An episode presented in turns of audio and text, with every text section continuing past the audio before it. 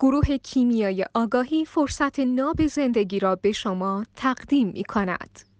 در رابطه با آلودگی با مادر زمانی پسر یا مردی این مطلب رو متوجه میشه و حدود خودش و رابطه با مادرش رو رعایت می‌کنه.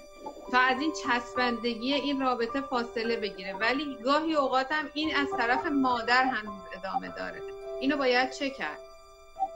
بازم تاکید می‌کنم که تانگو دو نفر است.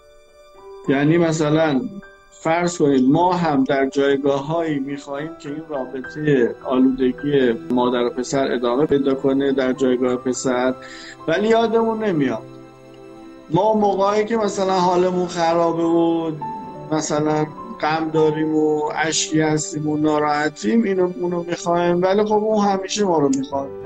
بعد فکر می‌کنیم ما نمیخوایمش اون ما رو می‌خواد اون فقط چسبیده ما در که این دو طرف است تانگو دو نفر است. یه نفره نمیشه اسمش تانگو نیست. یه, یه اسم دیگه ای داره. ما الان وقتی داریم در مورد تانگو صحبت می‌کنیم. یعنی آلودگی مادر و پسر مثلا این دو نفره است. یعنی هر چقدر اوشون سهم داره شما هم سهم دارید.